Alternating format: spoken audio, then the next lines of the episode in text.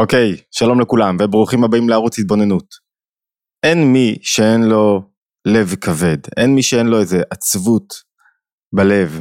עצבות נוכחת באוויר, היא עצבות ו- וכל מיני רגשות כמו קצת כעס וחרדה, הם נוכחים באוויר והכאב יישאר איתנו. אבל יחד עם זאת הגיע הזמן לחזור לחיים, לחזור לחיות בעסקים, בזוגיות, בספורט, בבית, להחזיר קצת חיוך על הפנים. כואב, צריך לנצח במלחמה, אבל מי שיכול צריך לחזור לחיים ולחזור לתפקד ולחזור ליצור ולעשות יותר דברים וליזום. כי אי אפשר לנצח בעצבות וכבדות, יש תורה של אדמו"ר הזקן שמלמדת שכשאדם הוא בעצבות ובכבדות ובחוסר חיות הוא ינוצח בקלות, גם אם הוא חזק יותר מחברו, ולמה הוא ינוצח בקלות? כי חסר לו את ה... תאוות חיים, את הרצון לחיות יותר, וראיתי איזה ביקורת על מנטור עסקי שמפרסם הדרכה איך עסקים יכולים להתמודד בזמן משבר, והביקורת עליו הייתה, והוא מציע את ההדרכה שלו בחינם תמורת ליד, uh, תשאירו פרטים. וכנראה כדי אם תשאירו פרטים הוא יוכל לשווק לכם מאוחר יותר. וראיתי ביקורת די ארסית ודי uh, ככה משתלחת איך הוא מעז ורק תאוות כסף ורק בצע ו- ואיך הוא מעז עכשיו לחשוב על עסקים. ואני חושב שקל להיגרר בתקופה הזאת לביקורת על עסקים, אבל צריך לזכור כמה דברים. אחת, שאחד הדברים הכי חשובים כשאנחנו חוזרים לחיים, זה לא לחזור כמו שהיינו, לחזור אחרת. מה זאת אומרת לחזור אחרת? לחזור עם יותר תנועה של אחדות. מה זאת אומרת תנועה של אחדות? זה שאני מנסה רגע להבין את הזולת.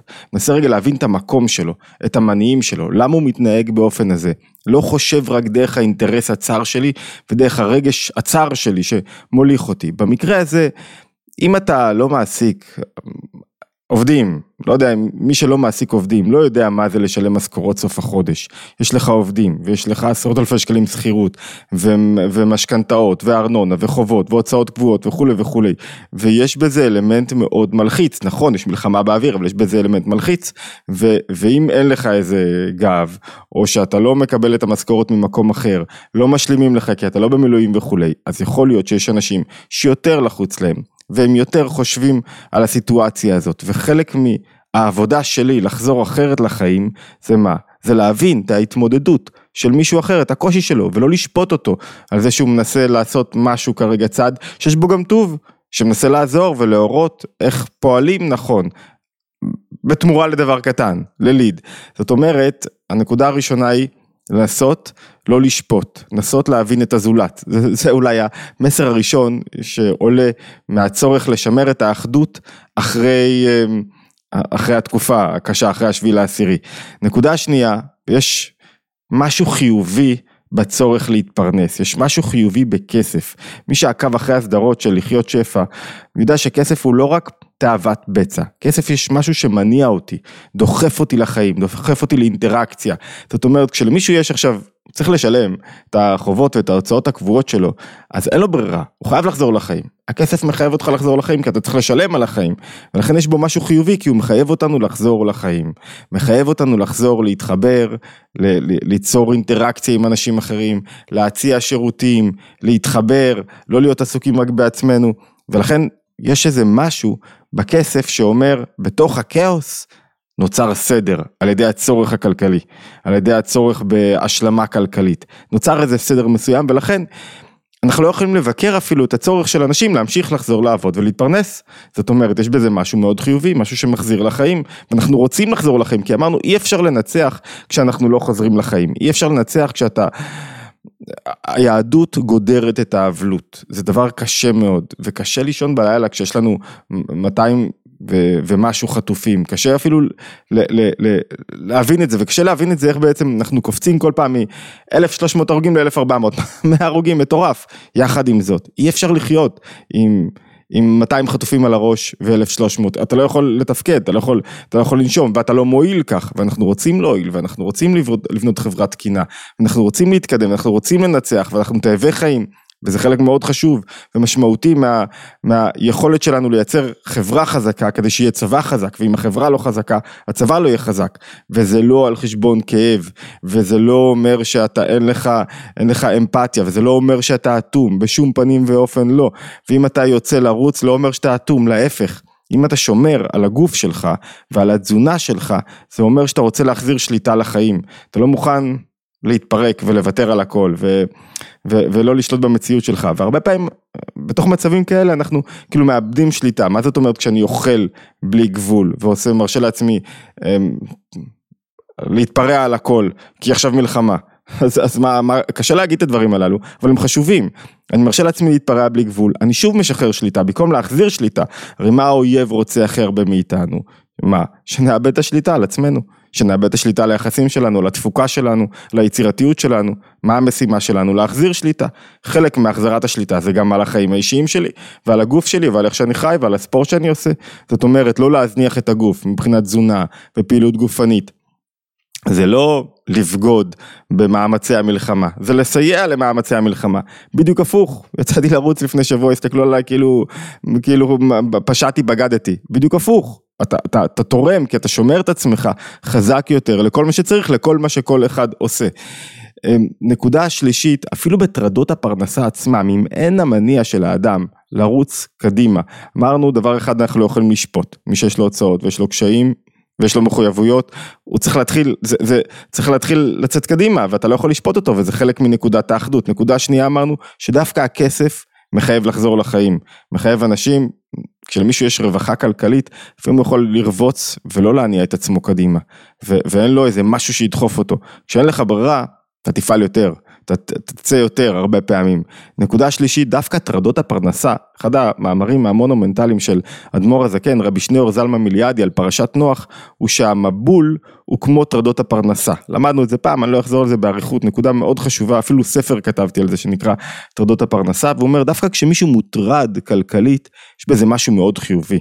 בטרדות, בתוהו, בזה שאתה, כשאתה מוטרד אתה לא יכול לראות, אתה לא יכול, אה, לא, לאוכל אין טעם, אתה, זה משתלט עליך, הסטרס מחשיך לך את עולמך, אתה לא יכול ליהנות מהילדים, לא מהזוגיות, לא מכלום, כי זה כאילו אוזק אותך, והסטרס לא תמיד קשור רק למצב כלכלי, הוא קשור הרבה פעמים להאם אני עושה את מה שצריך, האם אני, איך מעריכים אותי, איך מסתכלים עליי, הייתי בתל אביב, ואחת הנקודות החזקות בתל אביב דווקא היא ההשוואתיות. ההשוואתיות.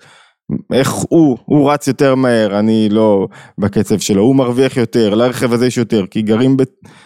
מכמה סיבות, בתל אביב זה מובהק, זה קורה בכל מקום, אבל, אבל זה מאוד uh, בולט במקומות מסוימים, וזה יוצר מצב בנפש שהוא אתה לא מוצא את המקום שלך, ואתה מרגיש בטרדות, וזה מגביר לך הרבה פעמים טרדות, זה יוצר לך תחושה של אני לא יודע לאן אני שייך, מה אני עושה, האם אני עושה נכון, המציאות לא מאירה לי פנים, ואם אתה מצליח לא לטבוע בתוך הטרדות כמו המבול, אלא להרים את הראש, נוח, עולם חדש, רע, אם אתה מצליח להרים את הראש, לראות, רגע, לראות מה הערך של החיים, מה הכיוון שלך, מה אתה רוצה מעצמך, במקום לצאת לעב, לעבוד בהיסטריה, אלא רגע להרים את הראש, אתה מצליח לראות משהו חדש, אתה מצליח להכניס אור חדש לתוך המציאות שלך, ויש בזה מעלה מאוד גבוהה.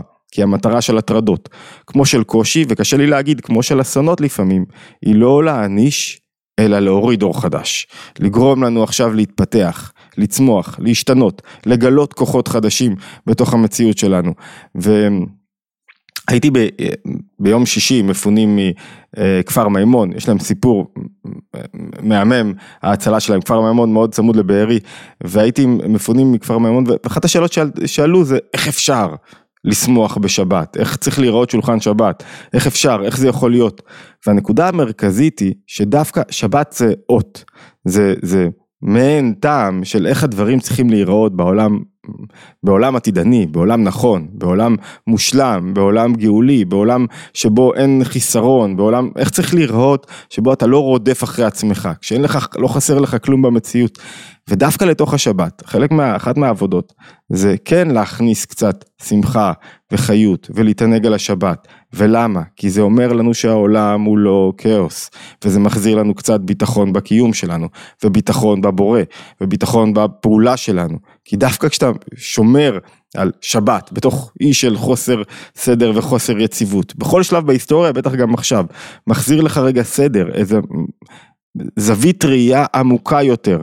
אני רוצה רגע לעשות הגבלה קצרה בין אה, דברי הרמב"ם שלמדנו אותם השבוע לבין דברי אדמו"ר הזקן, איך הוא מבקש מאיתנו להסתכל על הסיטואציה הזאתי, איך לחזור לחיים ואיך לחזור לחיים אחרת, עם עוצמות גדולות יותר. הרמב"ם אומר שמי שהאזין לפודקאסט הקודם, הוא אומר שחלק מדרכי התשובה זה שאם קרה אסון, לא משנה אם זה בצורת, הרבה או, או כל אסון שהוא, דווקא צריך לצעוק ולהריע ו, ולהתבונן טוב יותר ולהבין, להחזיר את השליטה לעצמי ולהבין שיש לי פה יכולת להשפיע על המציאות, בגללי זה קרה, בגלל ההתנהגות שלי, בגלל דברים שעשיתי, כי לאדם יש כוח להשפיע על המציאות ולכן הוא צריך להתחיל מעבודה עצמית.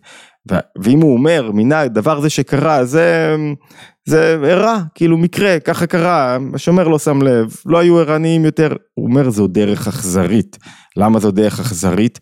כי אתה, זה גורם לך להידבק במעשיך הרעים, אתה לא רוצה להשתנות, אתה לא רוצה לתפוס שיש לך השפעה על המציאות, אתה לא מעריך את עצמך מספיק. ואז הוא אומר, ואם הלכתם איתי, הוא מצטט, והלכתם איתי בקרי, הלכתם איתי אתה בתפיסת הכל מקרה, אין לי השפעה על המציאות, אני לא, אין לי אחריות גם, עם ההשפעה באחריות של אם יכולת לתקן את העבר ולשנות את העתיד. הוא אומר, אתה הולך בקרי, אז אוקיי, אז אני אשחרר אותך למקרה, לחמת המקרה, בחמת המקרה, העולם הטבעי, אתה לא כזה חזק בעולם הטבעי. והרעיון ששום דבר לא קורה במקרה, הוא אחד הרעיונות היסודיים במחשבה היהודית, בתורה בכלל. זאת אומרת שיש השגחה פרטית לכל דבר, לכל דבר שמתרחש. אדמו"ר הזה כן מוסיף רובד של um, תולדת ההתנהגות האישית של כל אחד מאיתנו. הוא אומר, רגע, אם שום דבר לא במקרה, וכל דבר נוצר בכל רגע מחדש, הרי החידוש הגדול ביותר של החסידות, זה של הבעל שם טוב, זה שהעולם לא נברא לפני 5,784 שנה או לפני מיליארד שנה, אלא כל רגע נברא מחדש, והבורא מחיה ומהווה כל רגע מחדש. זה החידוש הכי גדול, ואם הבורא מחייב ומהווה כל רגע מחדש, מה זה אומר על המציאות שלנו? זה אומר שכל מציאות היא מדויקת, היא לא איזה התפלקות. כל מציאות יש בה השגחה פרטית והיא קוראת לך לחבור למציאות כדי לתקן אותה, לשנות בה, להוסיף בה, להוריד בה אור חדש.